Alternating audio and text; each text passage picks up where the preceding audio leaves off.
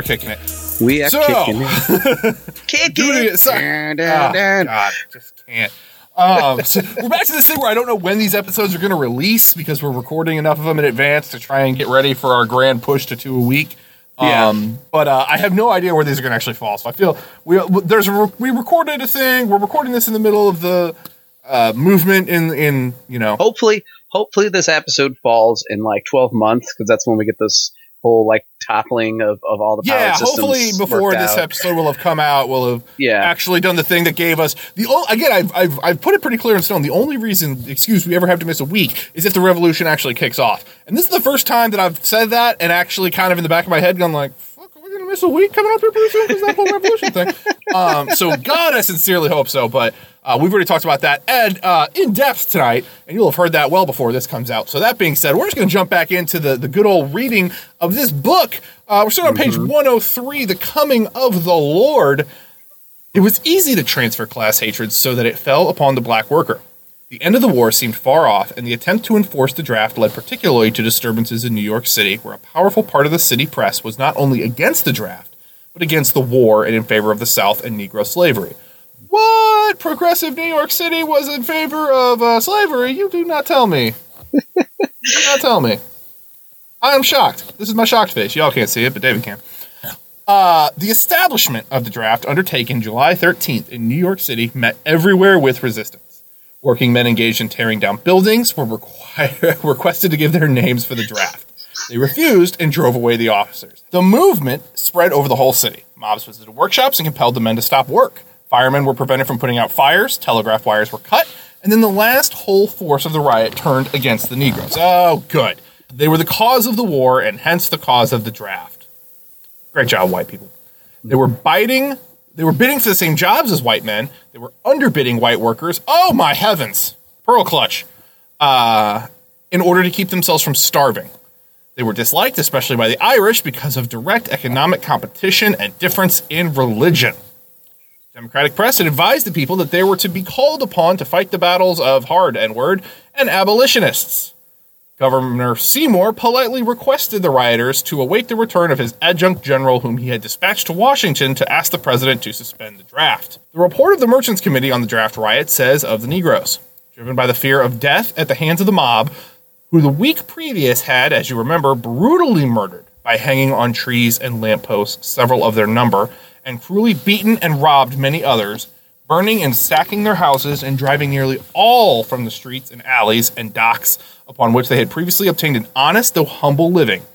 These people had been forced to take refuge on Blackwell's Island, at police stations on the outskirts of the city, in the swamps and the woods back of Bergen, New Jersey, at Weeksville, and in the barns and outhouses of the farmers of Long Island and Morrisania. At these places, there were scattered some 5,000 homeless men, women, and children. The whole demonstration became anti union and pro slavery. Oh, how quickly that one turned. Mm. Great. At, attacks were made on the residence of Horace Greeley, and cheers were heard for Jefferson Davis. The police fought it at first, only half heartedly and with sympathy, and finally with brutality. Man, the police back then at least like waited a hot second before they got to brutality. Yeah. That's nice. This is it's good. It's a nice development for them. Soldiers were summoned from Fort Hamilton, West Point, and others. The property loss, oh my heavens, was put at 1.2 million. And it was estimated that between 400 and 1,000 people were killed. I love that the property loss comes before the uh, possibly Yeah. 1,000 dead people. That's a nice turn. Uh, when a 1,000 troops under General Wool took charge of the city, 13 rioters were killed, 18 wounded, and 24 made prisoners.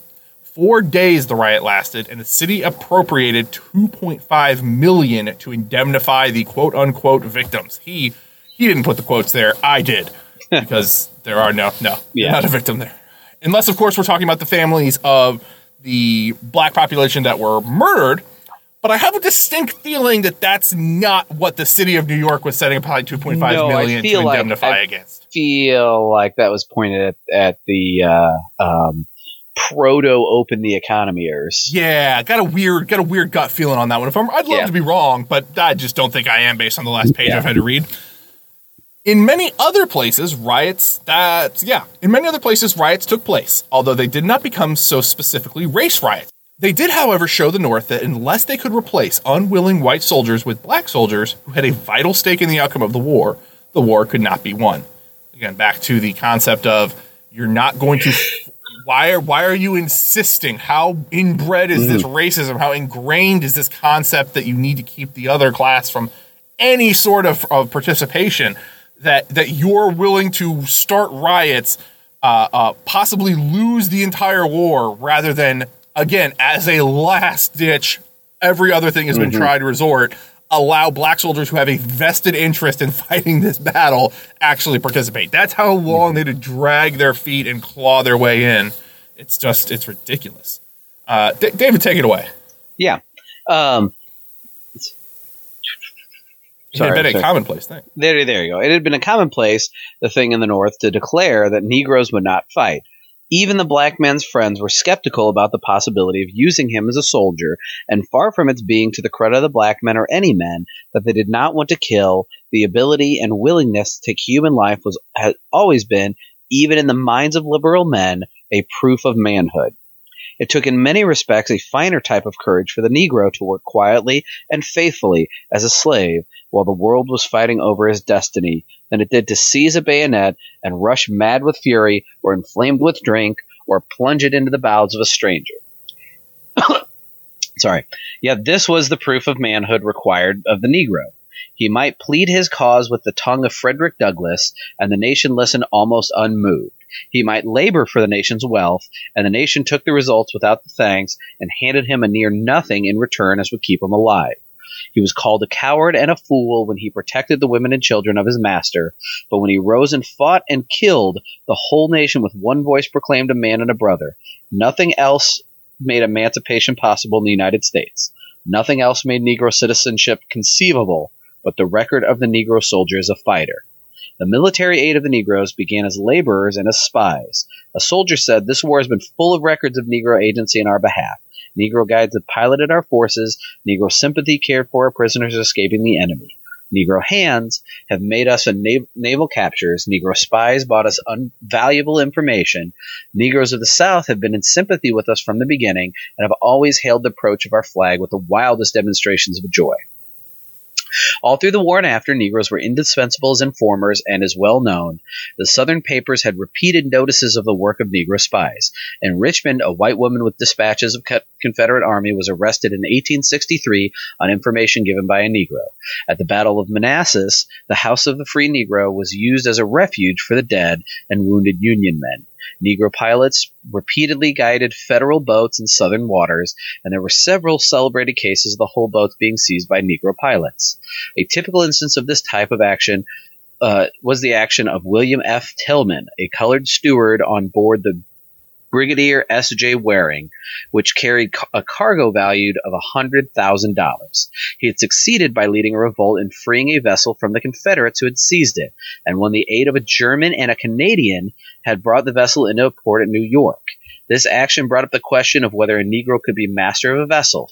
In the official opinions of the Attorney General of 1862, it was declared that a free colored man, if born in the United States, was a citizen of the United States, and that he was competent to be master of a vessel engaged in the coasting trade. So basically, they had to show that they could do it before they earned any respect or humanity.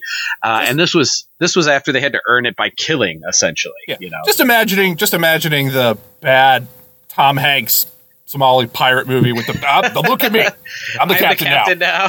Very much, yeah. This is, just imagining that scene, but actually with with a Confederate guy instead of Tom Hanks.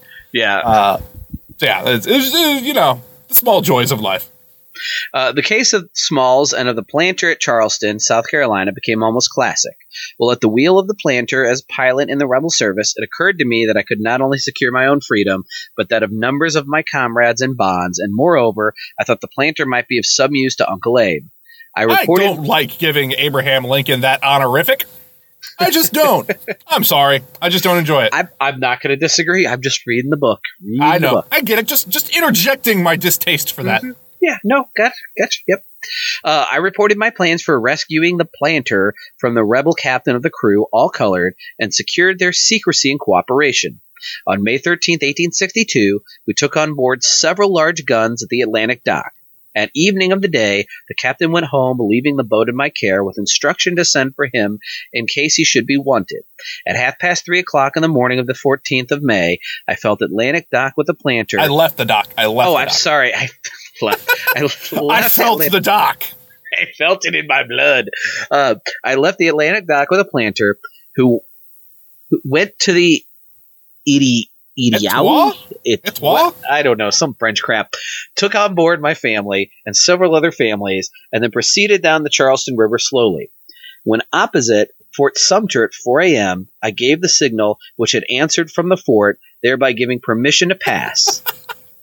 I love this. I love this story so goddamn mu- like the Yeah. guy literally stole like he was put as like second in command of a Confederate ship and then had just knew Just enough to be able yeah. to from the inside just like inside job steal it. Yeah, give a pass- wave. Give a wave to the guard tower at the literal start of the Civil War. "Hey, just be like, hey guys." guys. He's- it's like it's like it's like in Star Wars, like the last one when they when they're flying in, they give the old code. It's like, hmm, that's a weird signal wave, but it'll pass. Let them through. Let them through. Sorry for making a Star Wars No, reference ever in the history of time, guys. It was apropos, I promise, but it's it's still I, I regret it immediately. I then made speed for the blockading fleet. When entirely out of range of Sumter's guns, I hoisted a white flag at 5 a.m., reached a U.S. blockading vessel commanded by Captain Nicholas, to whom I turned over the planter. After Lincoln was assassinated, General Hancock appealed to Negroes for help capturing his murderers. Your president has been murdered. He has fallen by the assassin without a moment's warning, simply and solely because he was your friend and the friend of our country. He had been I do unfaithful love hold you. on. I do love the concept there that it was just ungentlemanly not to have warned Abe before he Yeah. capped him. Like it was Yeah. it was, you know, damn it, you should have let him you should have wrote him a letter and said I'm gonna shoot you in the head. God damn it. Sic Semper Tyrannis, something something. That's right. Those Let's go. those death threats they send people. That's just that's just class. All That's class. that's really no, that really is. If you if you didn't send a notarized death threat before you tried to assassinate the president, it's ungentlemanly, and Yes. I won't stand for it. How dare you, sir? How, bring him back to life and reassassinate him. I want this like the, that old Pope trial where they like literally dug up a dead Pope and then sat him up there so that they could have an extra trial for him just before they excommunicated him again. That's the, that's the kind of petty bullshit I'm here for. Had he been unfaithful to you and to the great cause of human freedom, he might have lived. The pistol from which he met his death, though held by Booth, was held by the hands of treason and slavery. Th- think of this and remember how long and how anxiously this good man labored to break your chains and make you happy. I now appeal to you by every consideration which can move loyal and grateful hearts to aid in the discovering and arresting of his murderer. Does this not feel like uh like Barack please come back apologia Yeah. right now? Like this this feels very much like oh god please please come back Barack save It- us from it from the does. police It's- state that you've mobilized and the it's detention centers that you inflating the shit. It's inflating the shit out of Abe more than the term "honest Abe" does. And yeah, but I mean, again, you know, it's to get the the black troops and black crew on. Board it's also hard to down say how much of this is hindsight like how much of what we know of lincoln would have even been known at the time like again you know do, do people know that he drug his feet that long or was his was this image that we've been pumped our whole lives what most people thought at the time contemporary Well, I guess it depends. Like most people in the know probably knew because he was making these statements and speeches very formally. But I'm sure, like Yeah. the everyday, you know, black man probably didn't know they were know that they fought for their freedom, and Yeah. Lincoln was the leader of that fight. You know, Makes sense. I can see. It. I just I don't want I don't want to dogpile too hard on a on a group of uh, uh freedom fighting uh, Yeah. uh, black people in America. That just seems who shitty. knew So I- fight? They knew it good well. Yeah. yeah, so it's you know there it is. But yeah, Yeah. fuck fuck Lincoln. Still still hard Yeah. on fuck Lincoln. Yeah, fuck Lincoln, and um, let's get see. Fuck Lincoln, and this was issued on April on the twenty There fourth you of go, April. there you go. On the next day, the cavalry and police force, having crossed the Potomac, received information from a colored woman that the fugitives have been seen there. They were followed toward Bowling Green and then toward Port Royal. There, an old colored man reported that four individuals in company with a rebel captain had crossed the river to Bowling Green. This information brought the police to Garrett's house, where Booth was found. And we all know Boston Corbett shot him.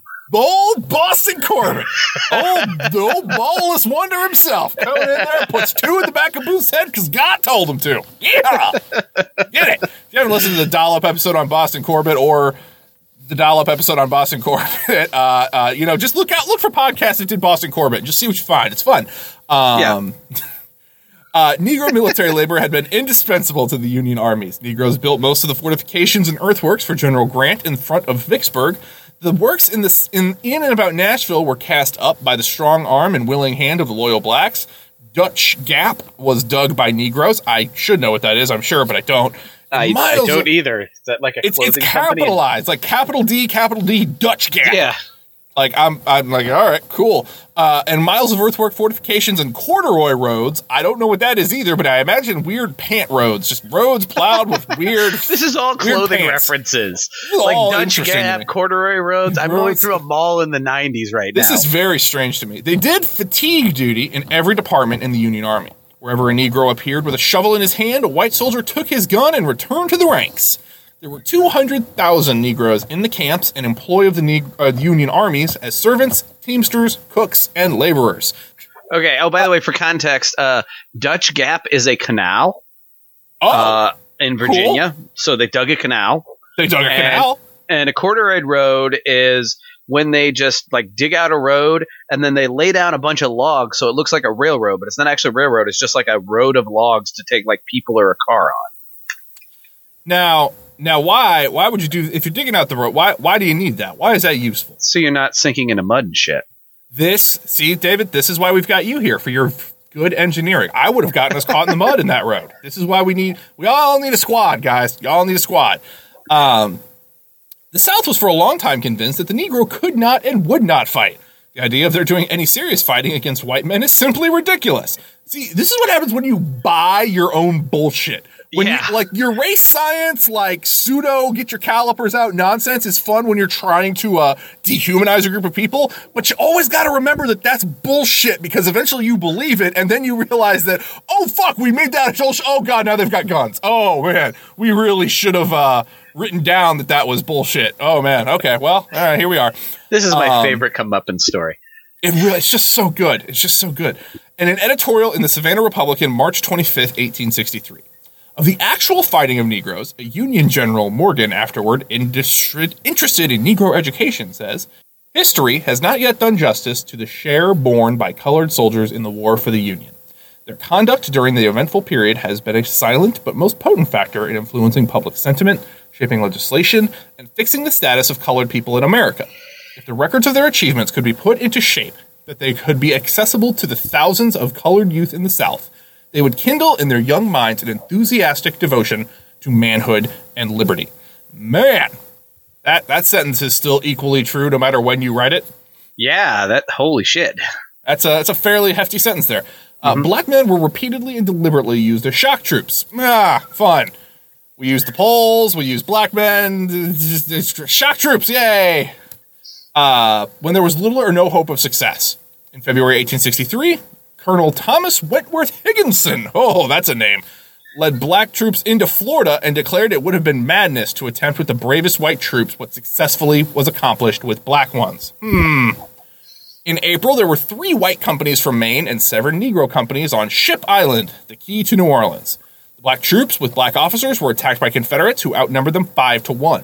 The Negroes retreated so as to give the Federal gunboat Jackson a chance to shell their pursuers. But the white crew disliked the Negro soldiers and openly fired upon the black troops while they were fighting the Confederates. I don't know if I've ever lost so hmm. much hope for humanity hmm. while reading a mid sentence. That was a fun.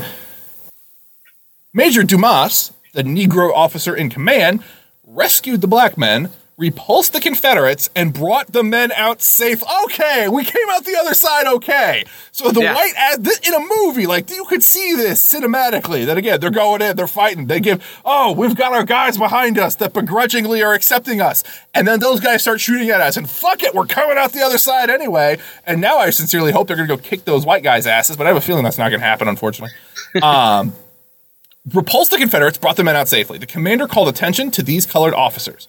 They were constantly in the thickest of the fight, and by their unflinching bravery and admirable handling of their commands, contributed to the success of the attack and reflected great honor upon the flag. And also got shot at by their fucking allies, and no one's going to mention that part. See, the, Nope. uh-uh. You always Rise get to above- write stuff off when you call people heroes. it's fun.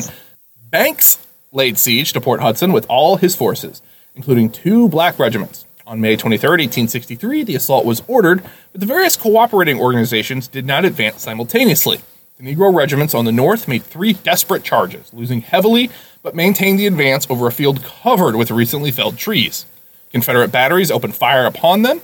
Michigan, New York, and Massachusetts, white troops were hurled back, but the works had to be taken. Two Negro regiments were ordered to go forward through a direct and crossfire. David, tell me about those two regiments. Ooh, uh, so entering a quote here. The deeds of heroism performed by these colored men were such as the product white men might emulate. Their colors are torn to pieces by shot and literally bespattered by blood and brains. The colored sergeant of the 1st Louisiana, on being mortally wounded, hugged the colors to his breast when a struggle ensued between the two colored corporals on each side of him. As the two who should have the honor of bearing the sacred standard, and during this generous contention, one was seriously wounded. One black. Okay, guys, sorry, this is. There's a lot to digest here, guys. Uh, Yeah. we're gonna take a quick pause, real quick, to digest that.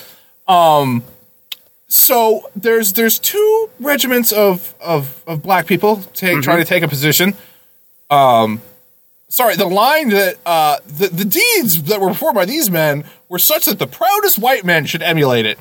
Yeah. No, not a good i- not a good way to start your sentence. And then we have a guy who gets shot and he's clutching the flag to his chest. So so Yes. bravely. He's the color bearer. He's the guy holding the flag. His whole job is to stand there and hold the flag. Which, good God, if you could think of a shittier job in the military, get fu- I, I don't know. your job is to stand there, get shot at, and your defense is I have a flag. Fuck nothing. mm. I don't be the drummer. At least you can have a beat there. No, mm, no, not flag boy. But uh, no, flag flag gentleman gets shot, falls, holds the flag to his chest.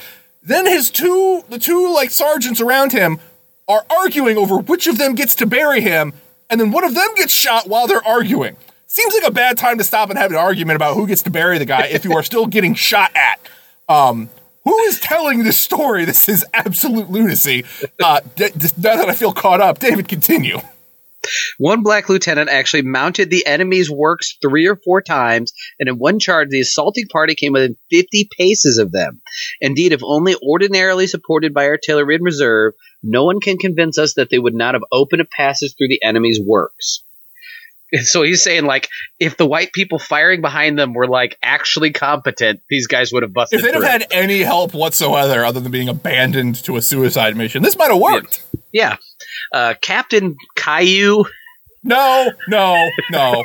I know that's probably how it's pronounced, but I refuse to imagine that little weird bald headed bastard It's just spelled like the fucking bald kid with an X at with, the end. but with an X. So I'm, Yes. um, mm, just, I, I can't imagine him. which makes it even more that it would be pronounced that way. yeah, but now I'm trying to. Now the problem is this is a black person, so I'm trying to imagine Caillou, but a black faced version of Caillou, and I don't like any of this. None of this feels good for me in my brain right now. So please remove that image. This is on you now.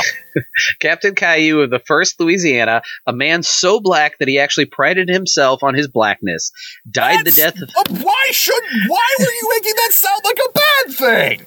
What the fuck? Who is writing this? died the death of a hero, leading on his men in the thickest of fight. Colonel Bassett being driven back, Colonel Finnegas took his place, and his men being similarly cut to pieces, Lieutenant Colonel Bassett reformed and recommenced, and thus the brave went on from morning until 3:30 p.m. under the most hideous carnage that men had ever ever had to withstand, and that very few white ones would have had the nerve to encounter, even if ordered to. During this time, they were rallied and they were ordered to make six distinct oh charges, Oh My God. losing 37 killed and 155 wounded, and 116 missing. The majority, if not all, of these being all probably now lying dead on the gory field and without the rites of sep- sepulture. Uh, for when by flag or truce our forces in other dim- uh, direction were permitted to reclaim their dead, the benefit those through some neglect was not extended to these black oh, regiments. Oh, fuck off. Through Yeah. some. They were allowed to go get their dead from the field, and they chose not to get the black soldiers out of the field. Mm-hmm. Yeah. Fucking hell. When they were the ones that ran up through the gory sacrifice. Fucking hell. Six charges hmm into a, a untakeable position, essentially, is what we've been led Yes. to believe here. Fuck Yes. hell. Continue. In June came the Battle of Milliken's Bend. Grant, in order to capture Vicksburg, had drawn nearly all of his troops from Milliken's Bend except three Negro regiments and a small force of white cavalry. This force was surprised by the Confederates, who drove the white cavalry to the very breastworks of the fort. Here the Confederates rested, expecting to take the fortifications in the morning. At three o'clock they rushed over with drawn bayonets, but the Negroes drove them out of the forts and held them until the gunboats came up. One officer describes the fight. Before the colonel was ready, the men were in line, ready for action. As before stated, the rebels drove our force towards gunboats, taking colored men prisoners and murdering them. This so enraged them that they rallied and charged the enemy more heroically and desperately than has been recorded during the war. It was a genuine bayonet charge, hand to hand fight that has never occurred to any extent during this prolonged conflict. Upon both sides, men were killed with the butts of muskets. White and black men were lying side by side, pierced with bayonets, and in some instances transfixed to the earth. And in one instance, two men, one white and the other black, were found dead side by side, each having each other's bayonet through the body. If facts prove to be what they are now represented, this engagement of Sunday morning will be recorded as the most desperate of the war.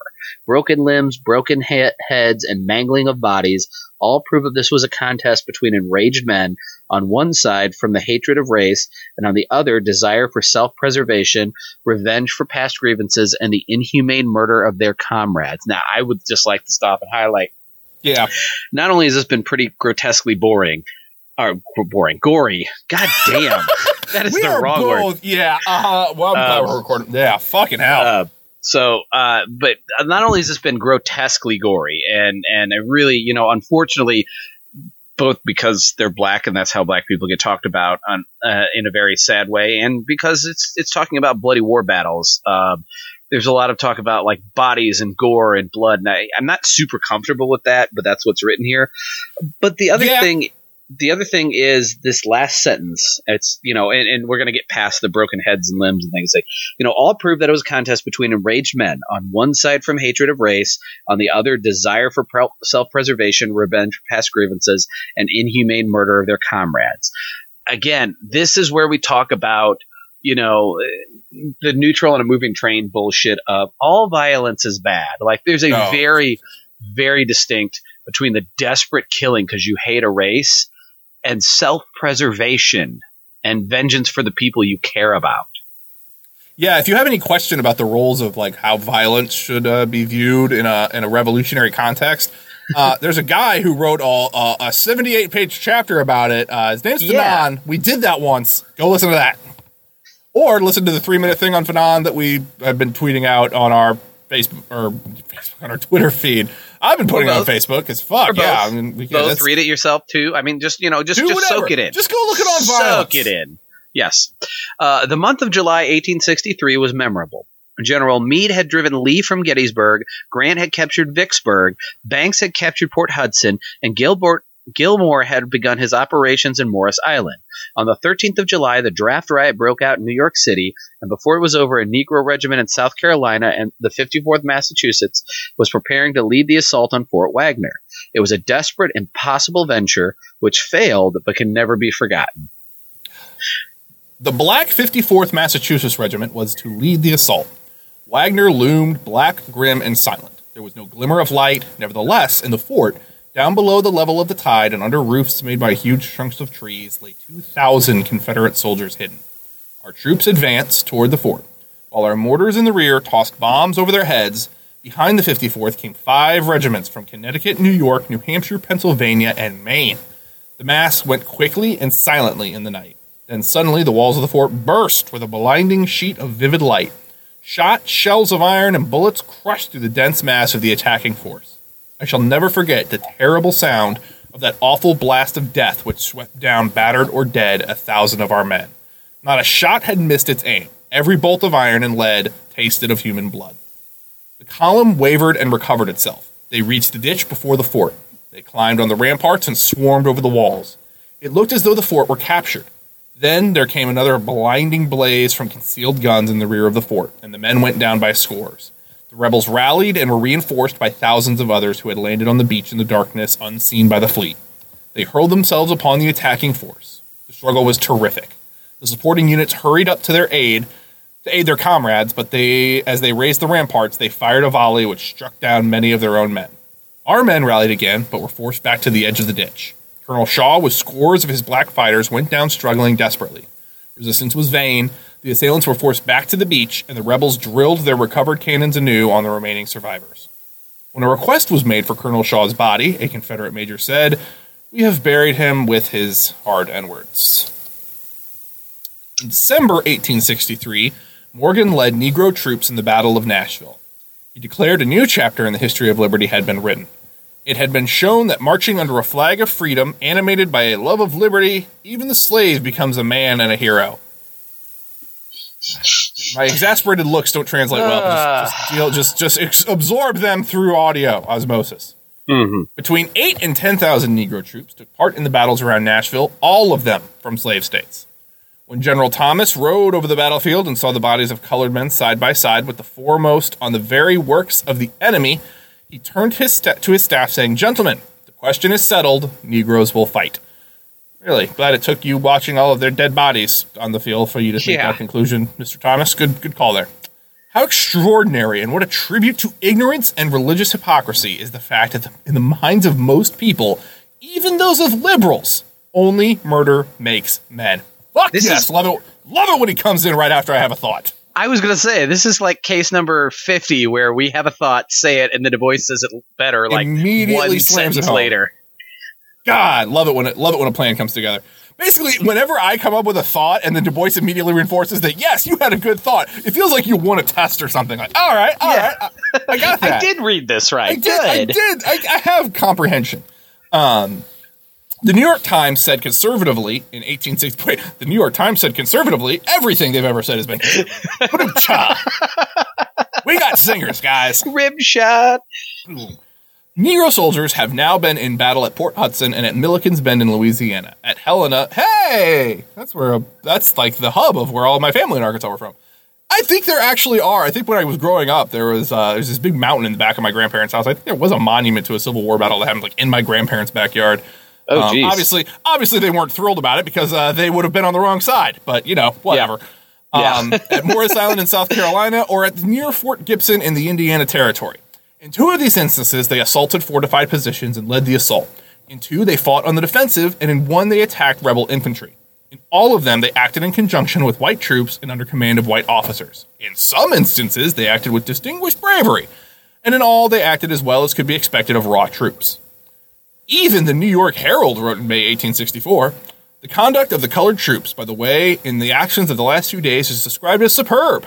An Ohio soldier said to me today, I never saw men fight with such desperate gallantry as those Negroes did.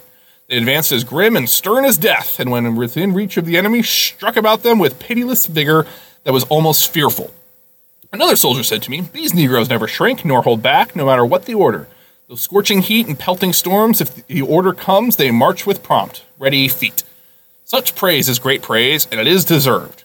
I just want to pause and Oh, say please. that I'm really happy to hear that that black people uh, f- killed the Confederate soldiers defending slavery with pitiless vigor because as they fucking should. yeah, yeah. Can't imagine there's a whole lot of uh, second, you know, remorseful second thoughts about that particular bayonet charge.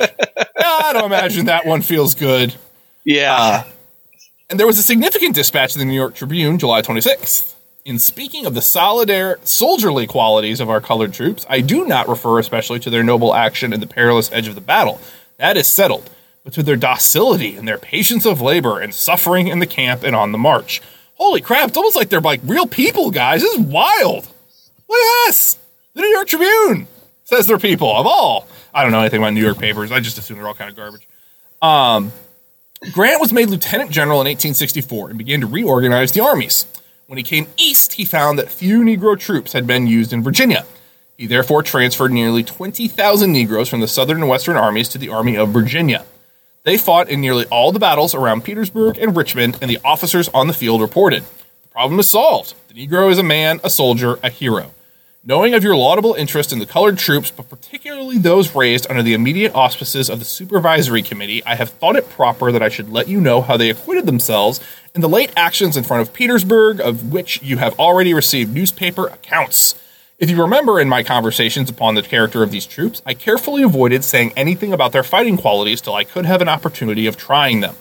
On the siege of Petersburg began, when the siege of Petersburg began, there was desperate battles the 16th, 17th, and 18th of June. The presence of Negro soldiers rendered the enemy especially spiteful, and there was continual scrimmages and sharp shooting. Burnside's 9th Corps had a brigade of black troops who advanced within 50 yards of the enemy works. There was a small projecting fort which it was decided to mine and destroy. The colored troops were to charge after the mine was set off. An inspecting officer reported that the Black Corps was fittest for the perilous services, uh, of course. But Meade objected to colored troops leading the assault. Burnside insisted. The matter was referred to Grant, and he agreed with Meade. A white division led the assault and failed. Ha ha, suck it, Grant. uh, you old drunk. The Battle of the Crater followed. Captain McCabe says it was now 8 o'clock in the morning. The rest of Potter's Federal Division moved out slowly. When Ferrero's Negro Division, the men beyond question inflamed with drink, that seems an unnecessary uh, element. There are many officers and men, myself among the number, who will testify to this. Good. Just to clarify that they were drunk at the time. Burst from the advance line, cheering vehemently, passed at a double quick over a crest under a heavy fire, and rushed with scarcely a check over the heads of the white troops in the crater, spread to their right, and captured more than 200 prisoners and one stand of colors. General Grant afterward said General Burnside wanted to put his colored troops in front. I believe if he had done so, it would have been a success. The following spring, April 3rd, the Federal troops entered Richmond. Weitzel was leading, and with a black regiment in his command. A long blue line, eh, that's very close to a thin blue line. I don't like any of it. Yeah, I don't like it. With gun barrels gleaming and bands playing, John Brown body, John Brown's body lies a moldering in the grave, but his soul goes marching on. David, come on now! We- we know we can do that too. goes No, we lost it. We lost the moment. marching It was right. there. President Lincoln visited the city after the surrender, and the Connecticut colored troops, known as the 29th Colored Regiment, witnessed his entry. One member of this unit said, When the president landed, there was no carriage near, neither did he wait for one. But leading his son, they walked over a mile to General Weitzel's headquarters at Jeff Davis's mansion. I got to imagine that that's not how you abbreviate Jefferson Davis, because I just can't imagine, like, old Jeff, old President Jeff Davis. Yeah, let's go do get some Jeff. Gonna do some NASCAR, gonna put on a visor, and gonna lead the Confederacy. Old Jeff. I, you know what? I, I feel like Jeff Davis would be a fucking NASCAR driver name. Oh, of course he is. Come on now. Uh, what a spectacle. I never witnessed such rejoicing in all my life. As the president passed along the street, the colored people waved their handkerchiefs, hats, and bonnets and expressed their gratitude by shouting repeatedly, Thank God for his goodness. We have seen his salvation. No wonder tears came to his eyes when he looked on the poor colored people who were once slaves and heard the blessings uttered from thankful hearts and thanksgiving to God and Jesus. After visiting Jefferson Davis's mansion, okay, yes, you just do abbreviate Jefferson Davis to Jeff Davis. Holy cow. He proceeded to the rebel capital and from the steps delivered a short speech and spoke to the colored people as follows. In reference to you, colored people, thank, thank you, Abe. Let me say, God has made you free. Cool.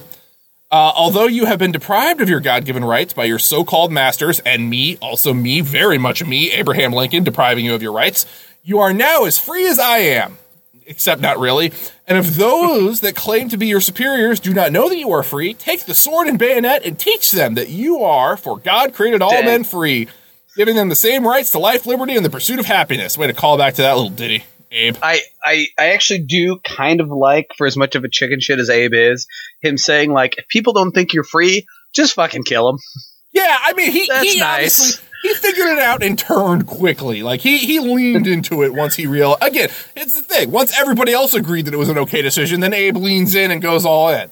Um, the recruiting of Negro soldiers was hastened after the Battle of Fort Wagner until finally no less than 154 regiments designated as United States Negro troops were enlisted. They included 140 infantry regiments, 7 cavalry regiments, 13 artillery regiments, and 11 separate companies and batteries. The whole number enlisted will never be accurately known, since in the Department of the Gulf and elsewhere, there was a practice of putting a living Negro soldier in a dead one's place under the same name. Hmm. Official figures say that there were, in all, 186,017 Negro troops, of whom 123,156 were still in service. July 16, 1865, and that the losses during the war were 68,178. They took part in 198 battles and skirmishes, without a doubt, including servants, laborers, and spies. Between three and 400,000 Negroes helped as regular soldiers of or laborers in winning the Civil War. The world knows that the noble inscription on St. Gaudens Shaw Monument in Boston Common, written by President Eliot. That noble, yeah. Oh yeah, it's Oh, so is this a? Oh, yeah. is- This is the inscription. The inscription says the Oh. white officers. cool. Is that the whole inscription? Just the white officers, Yeah, or is this no, the inscription taking, too? Taking, Taking life, life and- honor in their hands. Yeah, go ahead. Taking life and honor in their hands, cast their lot with the men of despised race, unapproved in war, and risk death and in, as inciters of servile insurrection if taken prisoners, besides encountering all common perils of camp, march, and battle. I think that's oh, the black rank and file. Volunteered mm-hmm. when disaster clouded the Union cause, served without pay for 18 months till given that of white troops, faced threatened enslavement if captured, were brave in action, patient under dangerous and heavily heavy labors, and cheerful amid hardships and provocations. Privations. Together, oh, privations. And then lastly, together, they gave the nation undying proof that American and African descent possess this, uh, oh, Americans of African descent possess the same pride, courage, and devotion as the patriot soldier. 180,000 such Americans enlisted under the Union flag in Years. I guess that's 1863 to 1865 because that's a lot of Uh, that's a lot of. Roman numerals, and I know Roman numerals enough. I can sit here and think them out, but that's also, like a it's the years. We just I know the years two- that they were fighting. I see too many C's to do the math. C is 20. Yeah, there's a bunch. It's probably 1863. no one writes like that because it's a shit. stupid number system. Fuck them. Yeah. Okay. Anyway, done. Done with the the the um. Done with the inscription. Done with the petty liberal bullshit. Yeah, or maybe there's the whole paragraph is the inscription. What is this? Not no, only did Negroes God, no, fight in the the ranks. Not only did Negroes fight in the ranks, but also 75 served as com- commissioned officers and a large number as subalterns. Yeah, this probably isn't this, the description. Uh, Major F. E. Dumas of Louisiana was a free Negro and a gentleman of education, ability, and property. He organized a whole company of his own slaves and was promoted to the rank of major. Many of the other Louisiana officers were well educated. Among the officers were made were one major, 27 captains, and 38 lieutenants, and nearly 100 non-commissioned officers. In other color regiments, most of the officers were white, but Massachusetts commissioned 10 Negro officers and Kansas 3. There were outside Louisiana one lieutenant colonel, one major, two captains, two surgeons. I didn't know that was an officer to be a surgeon, and four lieutenants whose records are known. There were a number of, of mulattoes who served as officers in white regiments. One of the staff is a major general vol- of volunteers. Medals of honor were bestowed by the United States government for heroic conduct on the field of battle upon 14 Negroes. The Confederates furiously denounced the arming of Negroes. You don't The say. Savannah- I wonder why. Uh, the, Sav- the Savannah Republican called Hunter a cold blooded abolition miscreant from whom his headquarters at Hilton Head is engaged in executing the bloody and savage behests of the imperial guerrilla, who from his throne of human bones at Washington rules, reigns, riots over the distinct destinies of the brutish and degraded North. Just uh, you want to talk about like stealing, you know, leftist language for for right things. The imperialist guerrillas of the North freeing the slavery, the, the ruiners of the South. It's just proof that you'll you'll use again. Lang- just look at the Yeah. actions and look at what backs it up. Yeah, Pretty easy to analyze when you actually know what you're looking at. The officers in command of black troops were branded as outlaws. If captured, they were to be treated as common felons. To be killed by a Negro was a shameful death. To be shot by the Irish and Germans from the northern city slums was humiliating. But for masters to face armed bodies of these former slaves was inconceivable. When therefore black men were enrolled in northern armies, the Confederates tried to pillory the government internationally on the ground. This was arming barbarians for servile war. Oh my god.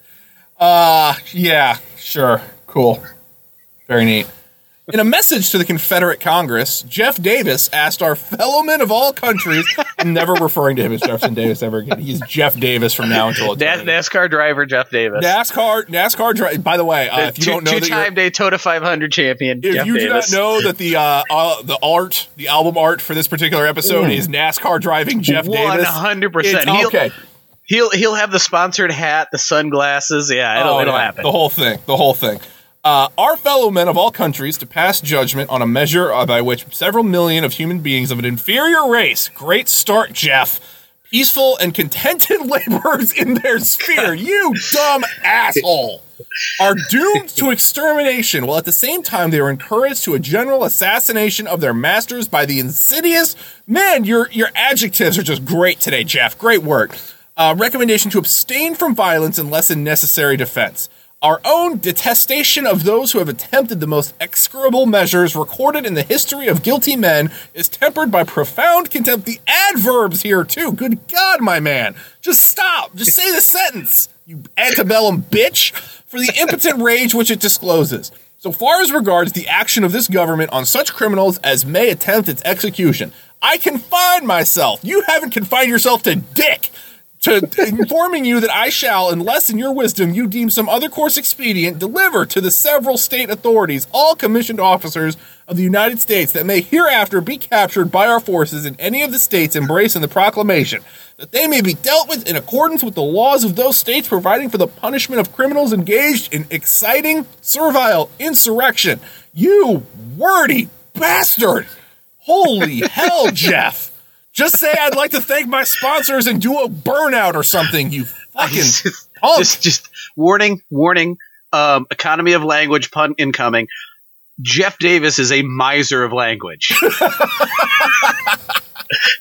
and not the rational miser that we've talked about before. no, no. The, the irrational miser, you. God damn. In December 1862, he issued a proclamation. Oh, well, shit. You do an emancipation proclamation. I'll do a proclamation. We can pro- we'll have a proclamation off. That all Negro slaves captured in arms be at once delivered over to the executive authorities of the respective states to which they belonged and to be dealt with according to the law of the said states, which of course meant death. Yeah, same yeah. month, the- but yeah. here's here's the states' rights. Yeah, yeah. We have an Emancipation Proclamation, and then we have a Kill Them All Proclamation. This is an interesting conflict. There's a dialectic going on here. Let's, let's have a synthesis of sorts. Um, Jesus Christ. The same month, the Confederate Congress passed resolutions confirming in the main the President's proclamation, ordering that commissioned officers commanding Negro troops be put to death by the Confederate government, while the Negroes be turned over to the states, again, to be murdered. Uh, the fire of the Confederates was always concentrated upon the black troops, and Negroes captured suffered indignities and cruelties. Frederick Douglass, who visited the White House in the president's carriage to take tea, hmm, appealed on be- in behalf of his fellow blacks. If they served in federal uniform, he said that they should receive the treatment of prisoners of war. Duh. This treatment of Negro soldiers brought rebuke from Abraham Lincoln because, of course, it did. But worse than that, it brought fearful retaliation upon the field of battle. The most terrible case of Confederate cruelty was the massacre at Fort Pillow. When Major Booth refused to surrender the fort, the Confederate General Forrest gave a signal, and his troops made a fierce charge. In ten minutes, they had swept in. Federal troops surrendered, but an indiscriminate massacre followed. The black troops were shot down in their tracks, pinioned to the ground with bayonets and saber. Some were clubbed to death while dying of wounds. Others were made to get upon their knees, in which condition they were shot to death. Some were burned alive, having been fastened inside the buildings, while still others were nailed against the houses, tortured, and then burned to a crisp. Jesus Never Christ. forget that that's your enemy. Yeah. That's your enemy. The dilemma of the South in the matter of the Negro troops grew more perplexing. Negroes made good soldiers. That the Northern experiment had proven beyond pre adventure. Prospect of freedom was leading an increasing stream of black troops into the Federal Army. This stream could be diverted into the Southern Army if the lure of freedom were offered by the Confederacy. This would be an astonishing ending for a war in defense of slavery.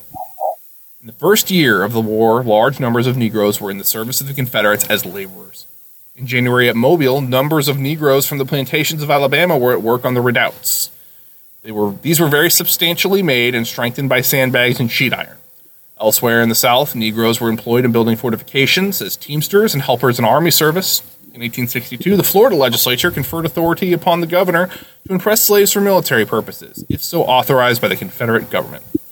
The Confederate Congress provided law in February of 1864 for the impressment of 20,000 slaves for menial service in the Confederate Army. President Jeff was so satisfied with their labor that he suggested in his annual message, November 1864, that this number should be increased to 40,000, with the promise of emancipation at the end of their service. Man, I will love to see the mental gymnastics that Jeff has to do to get himself out of this pickle. Yeah. But uh, I'm now depressed and sad. So on Yeah. that cliffhanger, we're gonna we're gonna move on to next week, gang. Jesus. Ah. Yeah. Um, Uh, thanks, Jeff, for your brutality. Thanks, Jeff, um, for your absolute jackassery. You fucking just you bitch. Yes. Um, that being said, uh, there's there's as as I'm sure, even if everything uh, isn't as is on the edge as it is right now, uh, if if for whatever reason you want to reach out to us, but we've had some fantastic people reaching out lately. Um, there is some Mhm. uh, sources that we have that we are compiling to integrate it, dabble into the show for some. we we some will music. we will dabble in some uh, some feedback about banks. Oh Uh, yes, yes, yes, and, that will be good. Oh, just some great, great, and and oh man, it's it's going to be fun, guys. There's some a lot of really Yes. great information in here um, that we're Yes. we're condensing or cons- getting getting ready and making sure we're familiar enough with to talk about. Um, Mm-hmm. But then uh, we also have some coming up coming up fairly soon from when you hear this. There should be a, a fun guest guest episode of Mark's Madness. Mm-hmm. Yes. which I feel confident enough saying this close to it because you know who knows we may edit this out. yeah. Um, but yeah, that'll be fun.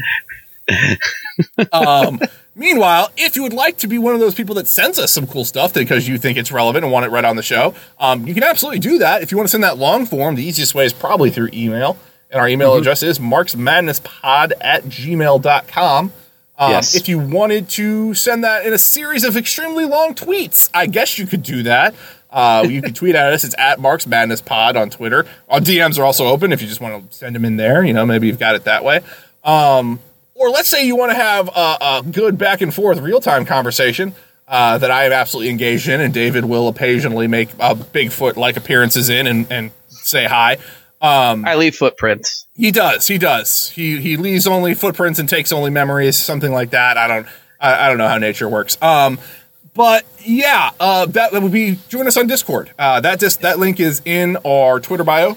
Um, it's the easiest way to get in, or you can just email me and ask me for the link, and I'll send it to you that way. But yes, uh, especially right now with, uh, I mean, again, this is probably going to be dated, but with everything happening, uh, the, Discord has been a nice place for just real time gathering of resources and information, uh, links, just just to feel some sort to, to be able to parse this. Twitter sometimes is a little difficult to really get through because there's so much happening, and, and it's been a really reliable place for me to get feeds or, or get live re- reactions of what's going on on the ground and, and where we need to be funneling resources if possible. So, um, it, I mean, again, if it, it's a good place for just community and and and talking to fellow comrades on a day minute to minute basis, but it's also proving to be a useful, useful if problematic tool uh, in helping with the actual on the ground movements that are happening.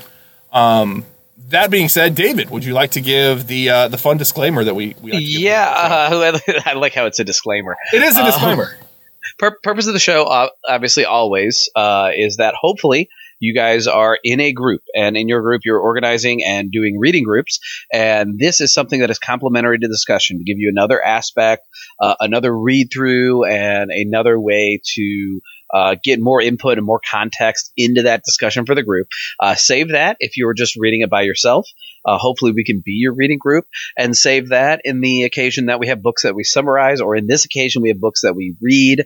Uh, hopefully, we are either your cliff notes or an ebook with uh, good context and feedback. Uh, any way that we can make this accessible to you. Um, obviously, always remember that theory is there for the purpose of sharpening praxis. Praxis is theory in action, and theory is useless without praxis. And of course, in a time like this, uh, assuming things are still going on as we believe they will be, uh, judged by now, and even if they die down, um, it's still in a time like this. I mean, this is still laying foundation for future actions. Um, certainly get yourself out there however you can safely in a way that helps with things out there. And uh, be respectful to seasoned organizers if you're not a seasoned organizer. Uh, remember that organizing is best if possible. Um, but in times of dire need leave it to the people who have been organizing and just showing up and showing support and being part of it uh, is a part of everything. And what is really key is not just these these protests. Uh, I don't want to say protests are easy. Protests are very difficult and painful and dangerous and important. Um, but protests are relatively the easy part. The the big thing is uh, long term organizing is making sure those are something instead of something that made the public aware and, and walk away. So again, you know, listen to organizers, reciprocate if you can become an organizer. Uh, use this as an opportunity to uh, grow into expanding organization as long as you're not trying to make it about you and you're yes. respecting the organization that has given us this moment because this stuff was not spontaneous. This comes from decades of committed organization. Um, and that's that's all I have to say on that. Fantastic. Well, that being said, we will join you uh, next week here here mm-hmm. at our, our same same Marks Madness time, same Marks Madness place. Uh, until next week, I'm Nathan. I'm David. And we will talk to you then. Bye. Bye.